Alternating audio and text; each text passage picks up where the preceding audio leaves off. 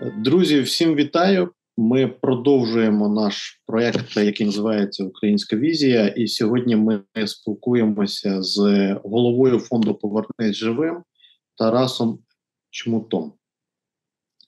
Я хочу е, ще сказати, що і подякувати за підтримку нашого проекту е, Олександру Косовану, засновнику, виконавчому директору МакПо і члену нашого сіо клану і нашому партнеру.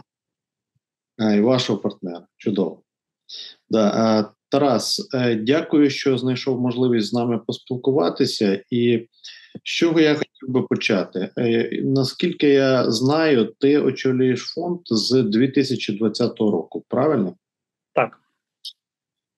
Е, дивись, після 24 лютого, мабуть, формат, масштаб і те, чим ти керував, змінилося. Я маю на увазі фонд.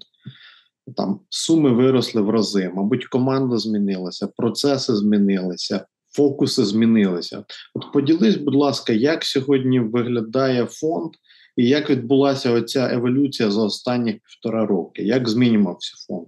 Як виглядає команда, управління, процеси? От Цікаво, як це все працює, ця велика машина.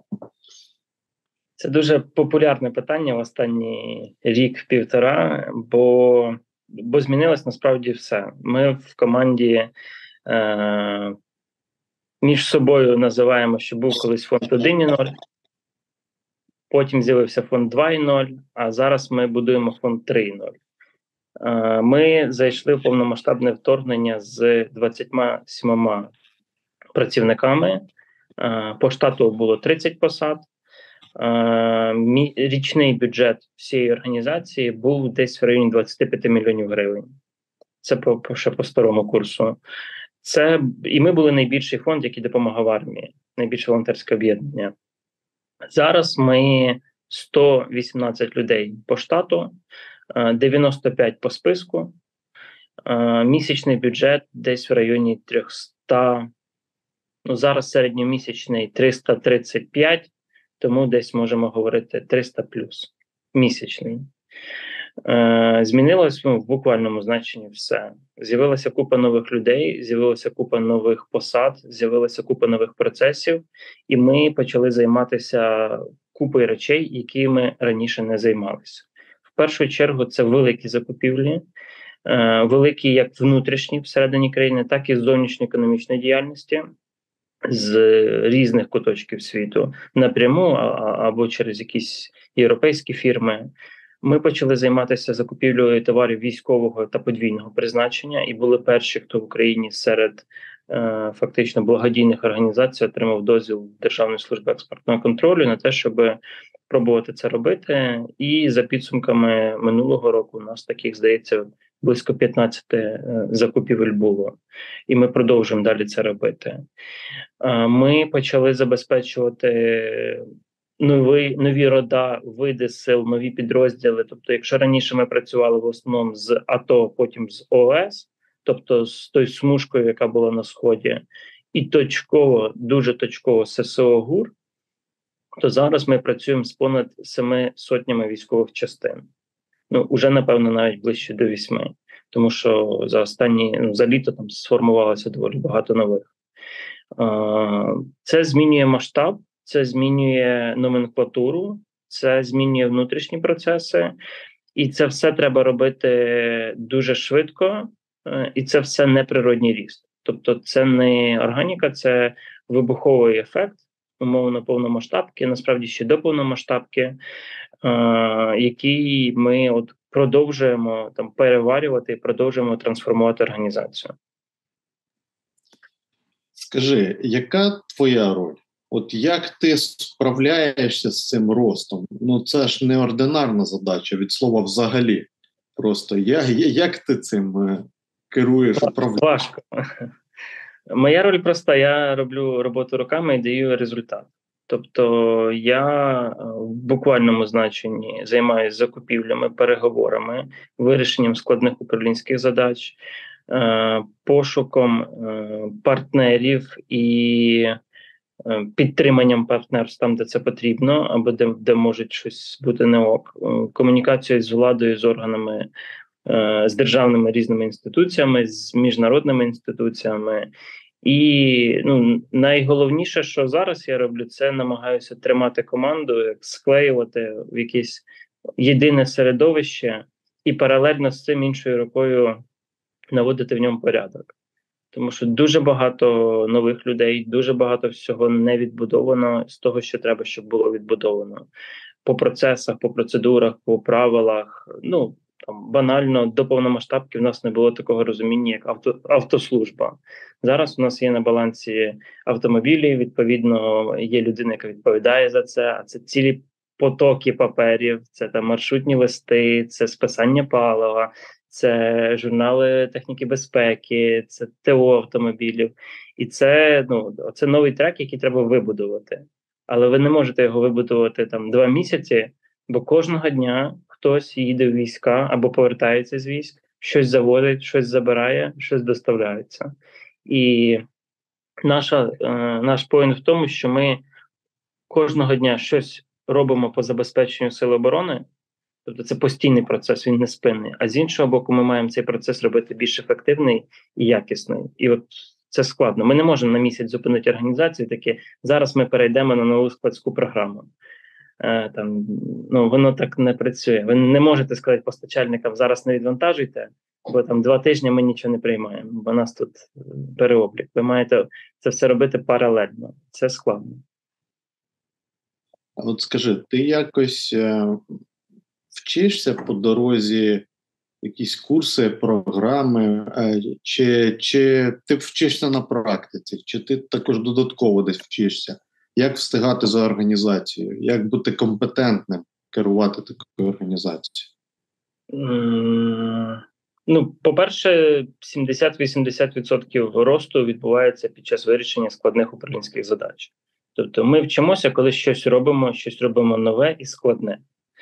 Е, це перший point. Другий point. Е, і я, і команда ми активно працюємо з МІМом, Міжнародний інститут менеджменту, і керівники відділів департаментів у нас там проходять курс про MBA. Е, я його теж свого часу проходив, і власне минулого літа я його завершив. Він мав завершитися в березні, але все відтермінувалося і літом завершився. Тобто команда активно вчиться. Це було завжди. У нас є різні індивідуальні блоки навчань, загальнокомандні по відділах, загальноорганізаційні, там такі, що стосуються кожного по домедичній, по безпеці і так далі. Плюс я роки три працюю з е, ментором, з Міма, теж з керівником програми Олександром Сударкіним, і ми з ним десь раз в тиждень, раз в два тижні пропрацьовуємо різні питання, які виникають. Плюс залучаємо, я залучаю, коли мені не вистачає якоїсь експертизи, е, залучаю зовнішніх людей, в основному з бізнесу, тому що там є багато гарних. ну, Там можна знайти те, що потрібно, коли це потрібно. Е, а так ми багато всього робимо унікального. Багато хто е, не може допомогти тут, тому що Бо ми і не бізнес, але вже і не БО, але ще не держава, чи вже не держава. Е, але при цьому робимо трошечки з усіх сфер. Це дуже цікаве поєднання. Я думаю, що вас можна буде вибрати управлінські кейси і потім в MBA програмах їх розбирати. І не тільки в Україні. Ми про це говорили, так. Та, оце як переварити оцю від 25 мільйонів в рік до 300 500 в місяць, е, як не посипаться, як е, там, ну, у нас не було за минулий рік жодного репутаційного скандалу, у нас не було жодного якогось внутрішнього або зовнішнього скандалу, у нас не було якогось там хвилі негативу від когось. Тобто, ми минулий рік дуже складний, але ми ну, правильно пройшли. І це зараз дає свої, так би мовити, дивіденди, тому що у нас е, ну можливо найвища репутація серед цих благодійних організацій подібного масштабу, і це дуже привабливо для партнерів, для великих партнерів, які хочуть заходити в довгу співпрацю е, з тими, в кого ок репутація, хто дає результат. Це наступне питання, яке я якраз хотів з тобою проговорити. Перше, як змінилася динаміка залучення коштів за останніх півтора року, і друге, як у вас це зараз відбувається? Тому що у нас це складно відбувається. Ми в основному збираємо свої кошти серед українського бізнесу. Зовнішніх ми не збираємо. І чим далі, тим складніше, хоча ми продовжуємо. Як у вас це виглядає зараз? Ем, Значить, тут є цей стандартний мій поінт про те, що е, ми та організація, де ви можете зайти на сайт і подивитися всю цю динаміку. У нас всі надходження автоматизовані і публічні. І ви можете фільтрами подивитися по кожному місяцю за півтора роки, а насправді з 14-го, е, скільки, в якій валюті, від кого, і так далі. так далі, так далі. Е, як змінювалась динаміка? Е, ми почали рости в, в кінці січня, на початку лютого минулого року до повномасштабки. Десь 20 лютого ми зібрали більше, аніж за весь попередній рік. А попередній рік був найкращий в історії фонду з точки зору з, збільшення донейтів, аніж в позаминулому. Умовно кажучи, в 19-му ми зібрали менше, ніж в 18-му, в 20-му менше, ніж в 19-му, і в 21-му ми зібрали більше, аніж за всі попередні роки. Ну і інша динаміка. Тобто ми змінили цю криву. Mm-hmm. Грубо кажучи, фонд вмирав по надходженнях, ми це змінили фонд почав рости. Відповідно до повномасштабки. Це був хороший рік, складний, але хороший. Е, В минулий рік ми зайшли з гарним балансом і зайшли з гарною, от кінець січня, початок лютого, з гарною динамікою. Ми почали вибудовувати партнерство з різним бізнесом, е, там, ну, наприклад, з ОКО, який зараз у нас один з головних партнерів. І в 20-х числах ми зібрали більше, аніж за весь минулий рік. Ну, позаминулий вже е, наш Патреон виріс до найбільшого в світі. Просто це якийсь е, ну, не квест, а це це жарт, який виходить з під контролю. Тобто історія про те, що хтось в Твіттері пожартував, давайте качнемо Patreon, і люди почали його качати, і ми виросли до найбільшого в світі. І 20, здається, 5-7 лютого нам його заблокували, тому що ми про війну, ми там не за мир, бла бла бла. І е, і все. Ми як це досягли піку і вмерли. Але лютий, березень аномальні місяці. Там було зібрано понад мільярд минулого року. Повномасштабка, всі хочуть допомагати, куди кидати гроші. Є один великий фонд е, з репутацією, з іменем, там з пізнаваністю і так далі. Ми отримували, ми були в дії. Дія давав там теж дуже багато. І з березня минулого року надходження почали падати. Вони впали десь до 200 мільйонів гривень на місяць. Е, влітку минулого року.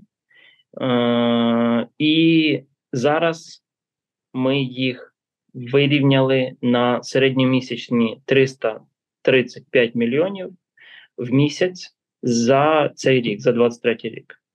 Тобто, в серпні ми зібрали, наприклад, 500 з чим-то мільйонів, середньомісячний цього року 335. Це гарний показник.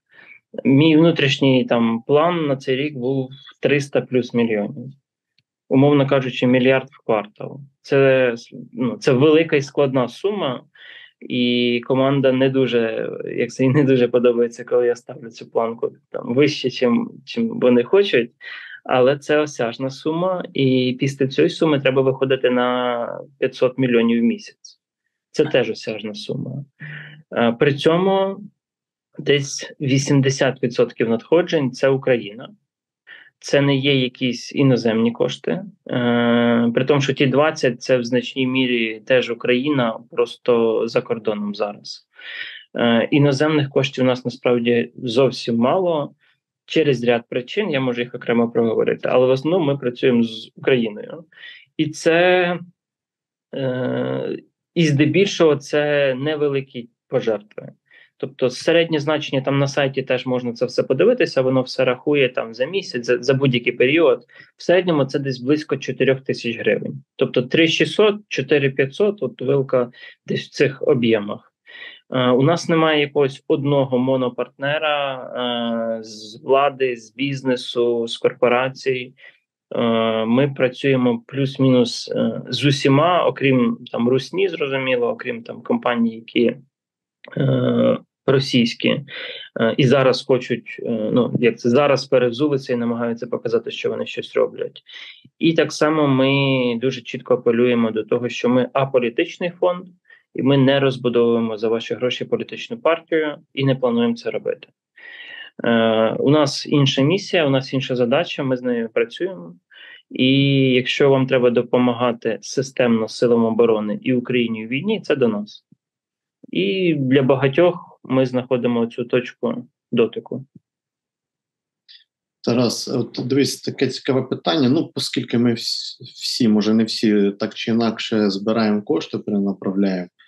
От е, ти кажеш, що у вас є там певний план 300 плюс мільйонів е, в місяць. якщо є план, то мають бути якісь системні донатори, навіть маленькі, які регулярно перераховують. Як це у вас? Це це перше питання. І друге питання: ви е, чекаєте, поки вам перерахують, чи ви якось активно залучаєте людей? Як ви з цим працюєте? Е, Ну, План, звичайно, є. По-перше, є розуміння динаміки, і є розуміння, давайте так. Ну, Ми не можемо знати, нам за, там задонатять 15 тисяч українців цього місяця чи 25 тисяч. Але ми можемо на це впливати.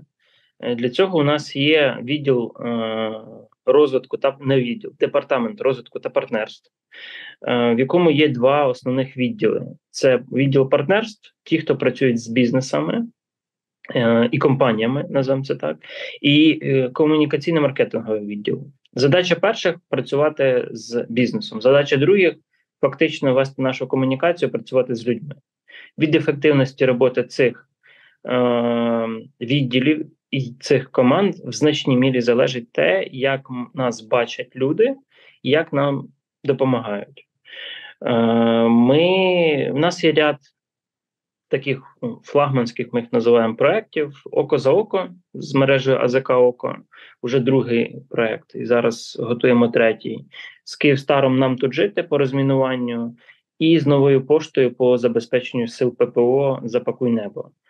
Е, крім цього, у нас є десятки інших більш-менших проєктів від насправді там мільйона півтора гривень студентами студентство проти русні до 10, 20, 50, 100 мільйонів різні. Ми можемо запропонувати різне рішення різному партнеру: мілітарне, гуманітарне, там безпілотне, не знаю, для ССО, для ГУРа, для піхоти, масове і так далі. І так далі. У нас є дуже широкий, як це широка пропозиція.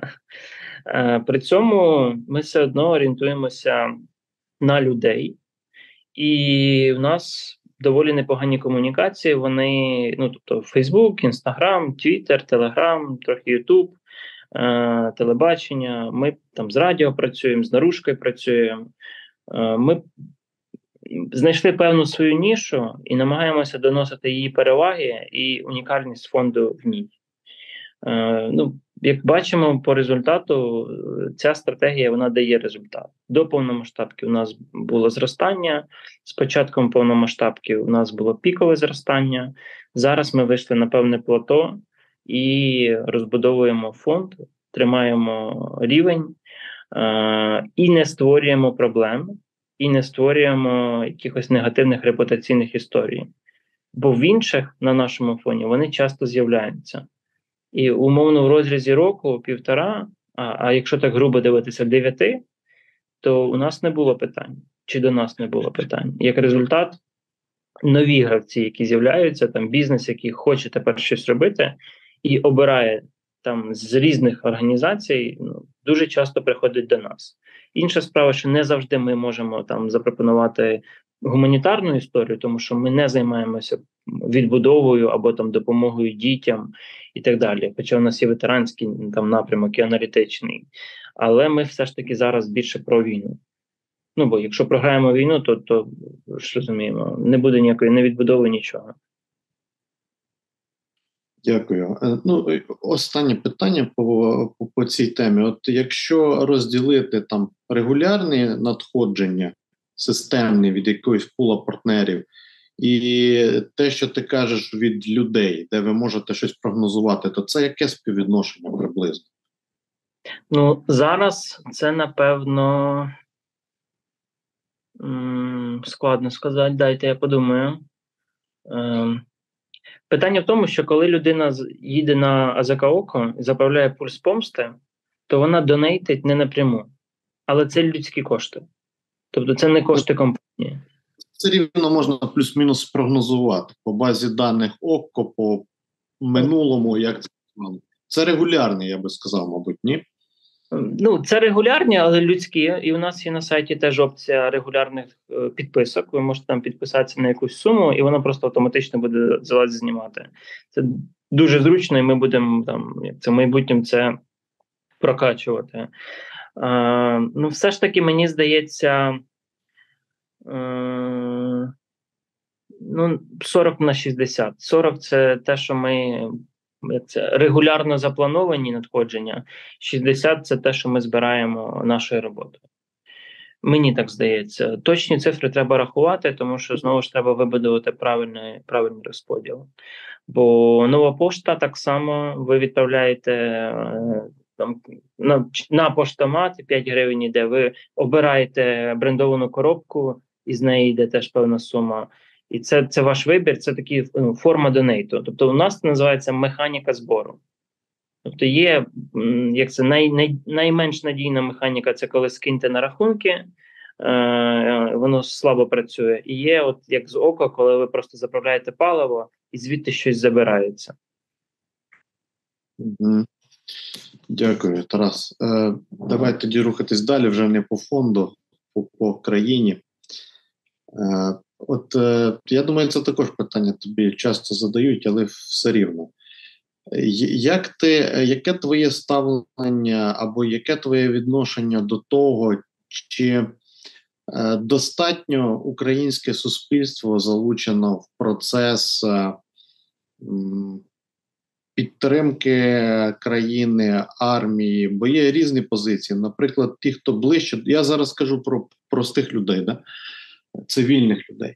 Ті, хто ближче до лінії фронту, і е, їм там е, складніше, гарячіше, коли вони приїжджають десь в центр в Західну Україну, їм не подобається, що люди тут живуть отак от розслаблено. Ті, хто живуть тут, вони кажуть: ну треба ж якось жити, життя продовжується, тому ці всі там дискотеки працюють і так далі. От як ти ставишся? Це так і повинно бути, чи має якось бути по-іншому? От Чи достатньо суспільство залучене у війну, у підтримку? Це знову ж складне питання.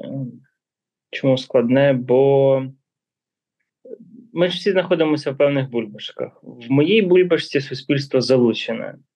Моя бульбашка, вона така мілітарно воєнна. Але якщо виїхати в райцентр Вінницької області, то можливо вже не так. Або Житомирської моєї. Е, Чи має бути якось інакше, я не знаю. З одного боку, армія воює, армія Сили оборони воюють для того, щоб тут було мирне життя. Діти ходили в школу, працювали заклади, люди не знаю, вчилися, одружувалися і так далі. так далі. Е, з одного боку. З іншого боку, люди, які воюють, вони очікують, що, по-перше, е, поки вони воюють, поки вони виграють час, в тилу будуть наводитись якісь порядки, тил буде їм допомагати, і в потрібний момент часу в тилу знайдуться люди, які будуть їх міняти. От з цим всім проблеми, тому що в тилу з'являється політика в тилу з'являється неефективне нераціональне використання коштів, е, в тилу з'являється відстороненість від війни. Звичайно, прильоти по містах трошечки повертають в реальність, але, на мою думку, подекуди хибна державна інформаційна політика е, призвела до того, що ми, ми вже чомусь повірили, що перемогли. Глобально, можливо, це так, але не зовсім. Е, ми точно не програли цей бій, але ми ще не виграли війну. І все може дуже різко змінитися, так як для росіян змінилося 24, 25, 7 лютого, коли вони думали, що вони все виграли, і зараз все буде, а не вийшло. І і все посипалося. Ну, тобто, весь цей картковий будиночок посипався у них. Так і в нас може посипатися. Ми думаємо, що ми вже тут Крим взяли, а ми можемо зараз ще й втратити територію. І коли суспільство, яке вже десь там думає, що все ок, і вже можна забивати знову на армію, е, отримує цей холодний душ відступу, холодний душ е, втрат і якоїсь тактичної поразки, ну буде дуже неприємно, і це буде дуже, так би мовити, вибуховою для суспільства. Ми почнемо шукати знову винних, винні у нас тільки військові і так далі. і так далі це може ну, призвести до неконтрольованих наслідків. Ми маємо доволі чесно говорити з людьми з боку держави. І ми вже зараз це починаємо робити, і це добре. Але 2-3 тижні можуть перерости в 2-3 десятиліття, а можуть перерости в такий стан, як було між Вірменією і Азербайджаном, або між між Ізраїлем і сусідами. І Ну і це все ми, ми можливо, ми вже ніколи не повернемося до країни там зразка 2010 року або там 2012-го, де все було мирно, спокійно і так добре. Е, але нова реальність така. Ми маємо готуватися до неї і до якихось гірших її проявів. Да, ну все виглядає на те, що це досить довга, на жаль, виснажлива війна. А Росія, е, те, що ми бачимо, принаймні заряджає себе так: перебудовує економіку, налаштовує громадян на війну проти всього людства і проти, ну і так далі. Тарас, е, ще одне складне питання. Мабуть, знову ж таки, багато і часто тобі його задають. Е, це ветерани, їх вже багато, їх буде ще більше. Це непроста е, категорія людей з точки зору їхнього досвіду і психології.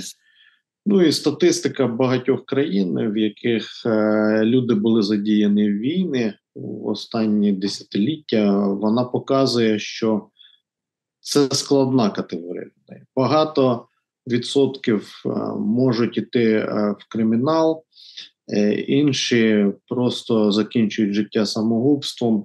От це така енергія непроста. Як ти думаєш, що з цим робити? Як нам цю проблему вирішувати? Як цю енергію направляти на щось позитивне, а не щоб вона руйнувала е, і самих людей, і країну? Чи є в тебе якесь бачення, розуміння? Це дуже складна тема і дуже складні, складне питання слеш проблема. До повномасштабки у нас було там 400 плюс-мінус тисяч учасників війни. Зараз, е, ну давайте відверто, вся країна так чи інакше постраждала.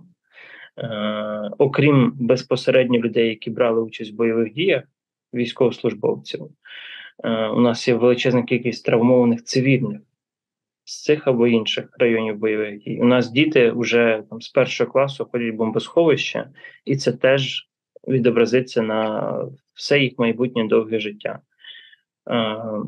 У нас вже вся країна травмована, і тут треба треба щось робити велике, масштабне і всеохопне, але простих рішень не буває.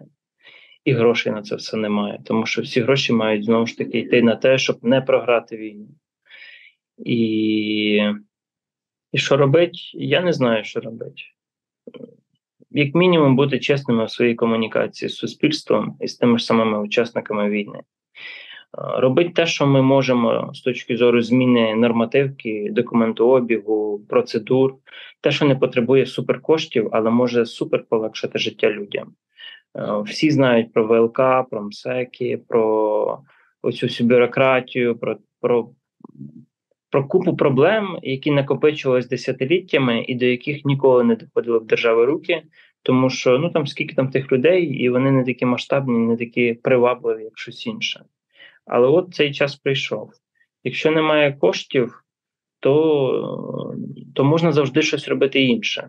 Можна процедурно спрощувати, бюрократію прибирати. Е, Є захід і є величезна кількість західних організацій, інституцій, які готові давати кошти саме на от гуманітарні напрямки роботи. Величезні. Ну тобто, це безліміт грошей. На соціалку будуть давали, дають і будуть давати. Інша справа, чи є у нас інституції, які готові якісно ці кошти перетворювати в результат, а не просто переїдати.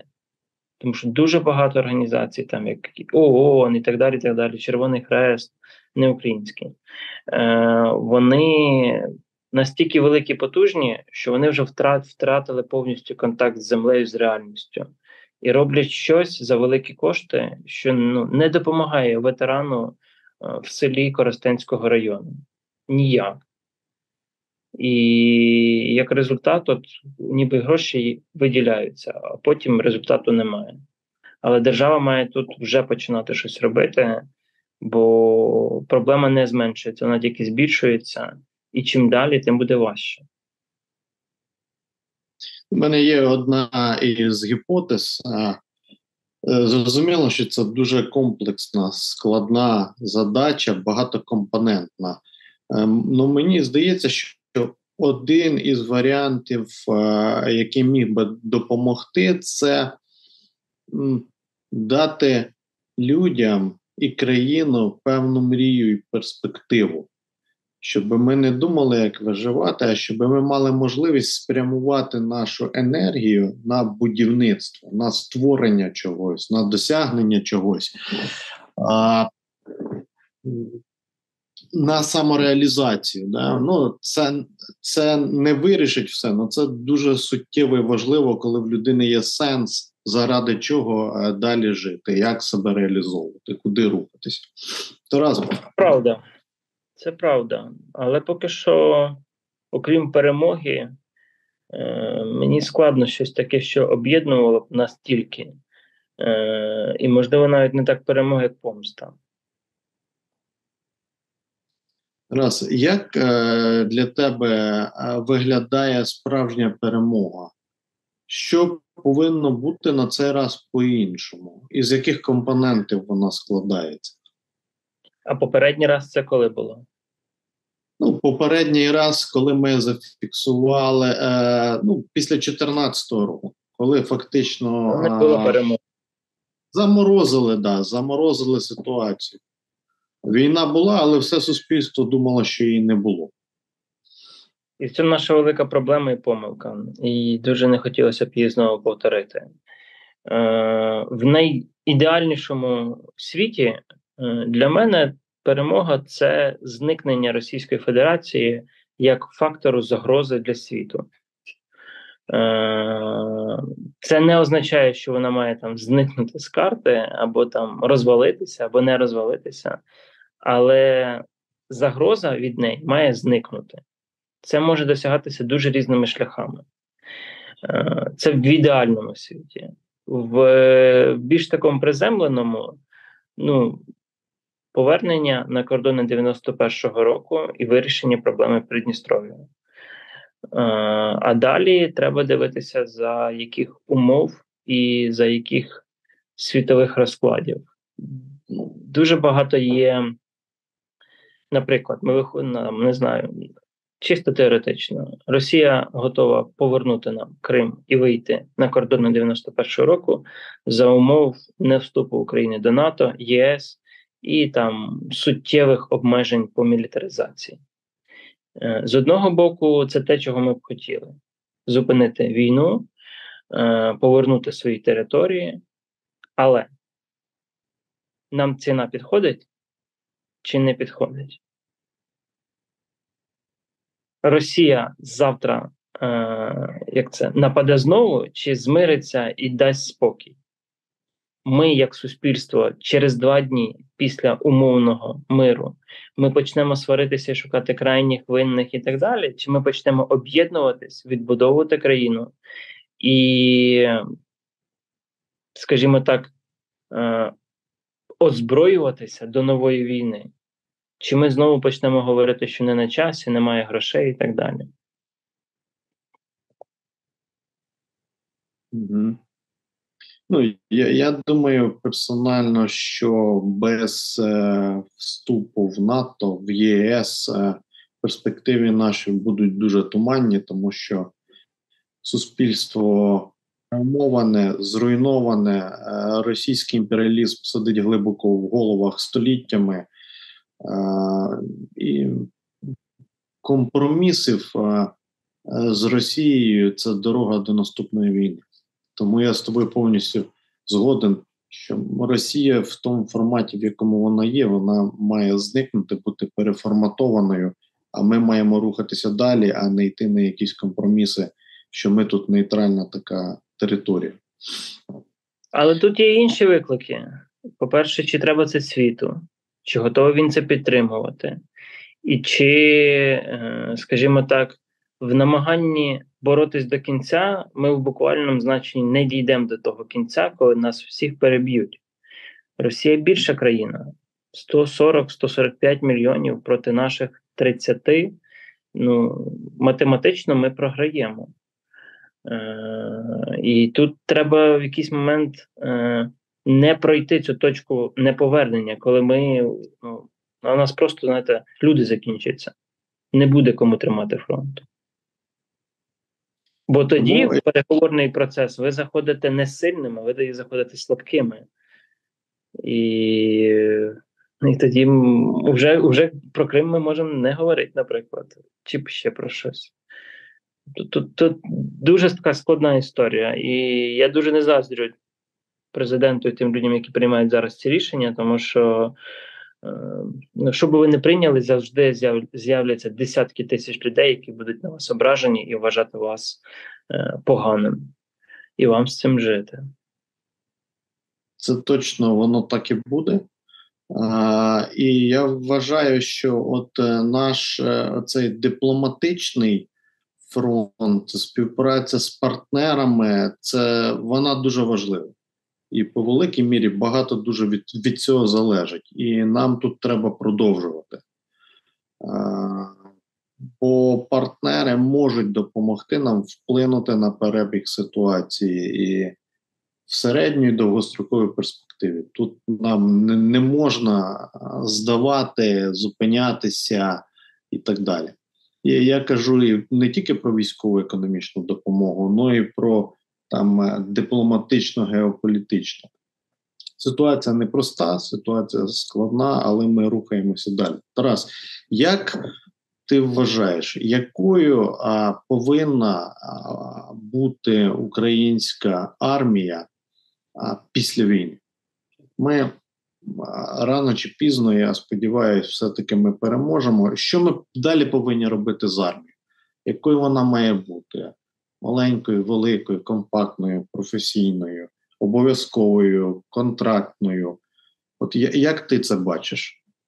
І ага. вона має для захисту, чи вона має бути в тому числі для надання професійних послуг третім країнам? В першу чергу вона має відповідати на ті виклики і загрози, які стоять перед нами як державою. Е, якщо Росія е, або будь-яке подібне утворення є на наших кордонах, то вона перше має бути. Друге, е, як показала ця війна, якщо ви хочете реально миру спокійного життя для своїх дітей, внуків і правнуків, то ви завжди маєте готуватися до справжньої великої війни. Для мене більшою гарантією безпеки є потужні збройні сили і сили оборони, аніж якісь міжнародні гарантії. Бо Україна вже їх мала, і якось я не дуже вірю, що зараз е, іспанці, італійці і канадці захочуть гинути в степах Донбасу, бо хтось колись підписав якийсь документ. Тому давайте розраховувати в першу чергу на свої сили і на тих партнерів, яких такі ж самі інтереси, як у нас. Е, все суспільство має бути мілітаризовано. Дітей в школах мають вчити захисту вітчизни неформально і для галочки по радянських там наративах і підходах, а реально те, що потрібно в житті. Всі мають, всі без виключення в суспільстві мають вміти надавати першу домедичну допомогу належного рівня якості. Це ж сюди ж і про здоров'я людей, тому що ну, від цього вплив, воно впливає на ваш мобілізаційний ресурс. Е, строкова служба має лишатися, і вона має бути рівною для чоловіків і для жінок, і обов'язковою. Е, армія для такої країни, як Україна, не менше 300 тисяч. І при цьому і при цьому сили територіальної оборони обов'язково мають бути збережені як один з стратегічних неядерних факторів стримування. Те, що ми змогли 24 лютого розгорнутися, дуже важко і там з купи проблем, але по всій Україні десятки, там більше сотні тисяч людей пішли в ТРО. Це було одним з факторів тотального спротиву всюди, на Сумщині, Чернігівщині, Херсонщині, всюди. І це в значній мірі скувало росіян, виграло час і ціною людських життів, але дозволило нам не програти. Е, Однозначно, ми маємо повернути собі статус ядерної, вибачте, ракетної держави. Е, У нас були напрацювання ну, і вони є, і ми зараз їх всі реанімували, і зараз намагаємося їх відновити там і вже застосовуємо по Криму, як бачите. Але цього всього мало, і воно мало бути зроблено значно раніше. Ми маємо відновити балістичні ракети малого середнього радіусу, той самий Грім Тересапсан е, і його похідні до там півтори тисячі кілометрів. Ми маємо е, відновити нормальне потужне виробництво крилатих ракет різного базування наземного, авіаційного, морського. Ми маємо створити достатній флот для вирішення наших задач однозначне переозброєння авіації на західну техніку, і вже це F-16. Ми маємо вкладати в професійність армії, в великий резерв, і ми маємо ну, там в ідеалі закріпити на рівні Конституції, що Збройні сили 5% ВВП, яким би він не був. Не 3, а 5. Е, Краще в мирні роки трошечки більше платити, аніж в воєнні роки платити все. Це, це досить чітке бачення, системне. Ще один компонент. З точки зору організаційної структури армії і філософії, ти б щось змінював? Та все змінював. Е, ми проводили дослідження два роки тому, три роки тому, чому військовослужбовці звільняються з армії. Воно про оргкультуру Збройних сил. І там треба міняти дуже багато всього, все міняти. Армія має стати людиноцентричною, армія має стати ефективним роботодавцем на ринку праці.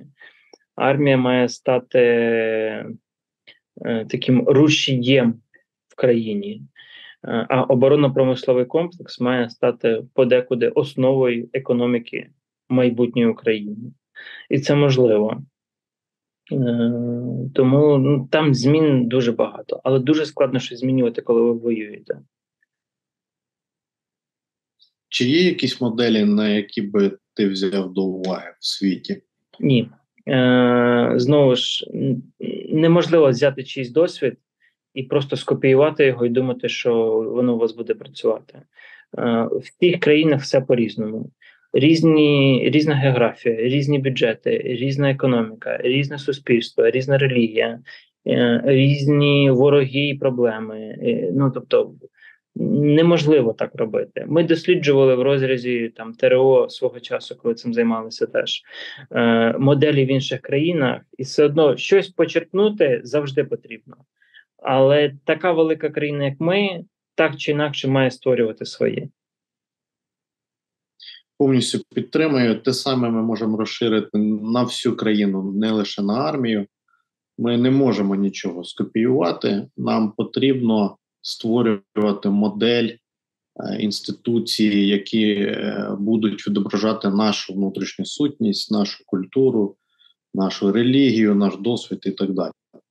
Повністю підтримую і ще хочу підкреслити е, те, що ти сказав для наших викладачів, трішки кажу викладачів, глядачів. Трішки раніше дуже важливий меседж, який треба повторювати багато разів. Це те, що ми повинні розраховувати на самих себе. Ми повинні бути дуже сильними. Ми бачимо, що на глобальній арені всі ці договори, домовленості, це все воно існує допоки існує. Як змінилися інтереси, змінилися тренди, все змінюється. Сьогодні друзі, завтра вороги. Тому тільки будучи дуже сильними, ми зможемо захистити себе, і в нас навіть може бути більше партнерів, коли ми будемо сильними. Це важливий меседж. Раз ще декілька питань. От чи є у тебе давай так, зараз на крок назад. Як ти вважаєш, чи правильно думати про а, майбутнє України а, під час війни? Ну, чи звичайно, правильно? треба думати про майбутнє, бо війна ведеться за майбутнє. Якщо ми не говоримо про майбутнє, то за що ми воюємо і чому ну, це ж все про майбутнє, про вибір, про про це. Треба. Це це це також мені було важливо від тебе почути. Це також це, дуже важливо. Це якраз запит до тилу, умовного тилу. Поки армія воює, сили оборони, тил має думати і формувати це майбутнє. Бо в нас є цей максимально дурний меседж, що от хлопці вернуться, наведуть порядок. Та вже втомилися ті хлопці за всіма наводити порядки. Вже, може, ви щось зробіть нарешті. 100%. Це це, це дуже важливий ще один поінт, тому що є багато е, таких думок, що е, давайте спочатку виграємо війну, тоді будемо думати про майбутнє. Ну, Питання в тому, що якщо ми не сформулюємо собі цей образ майбутнього або проект тієї країни, яку ми хочемо, то а, а, закінчивши війну, а, у нас буде розруха, у нас не буде навколо чого об'єднувати людей.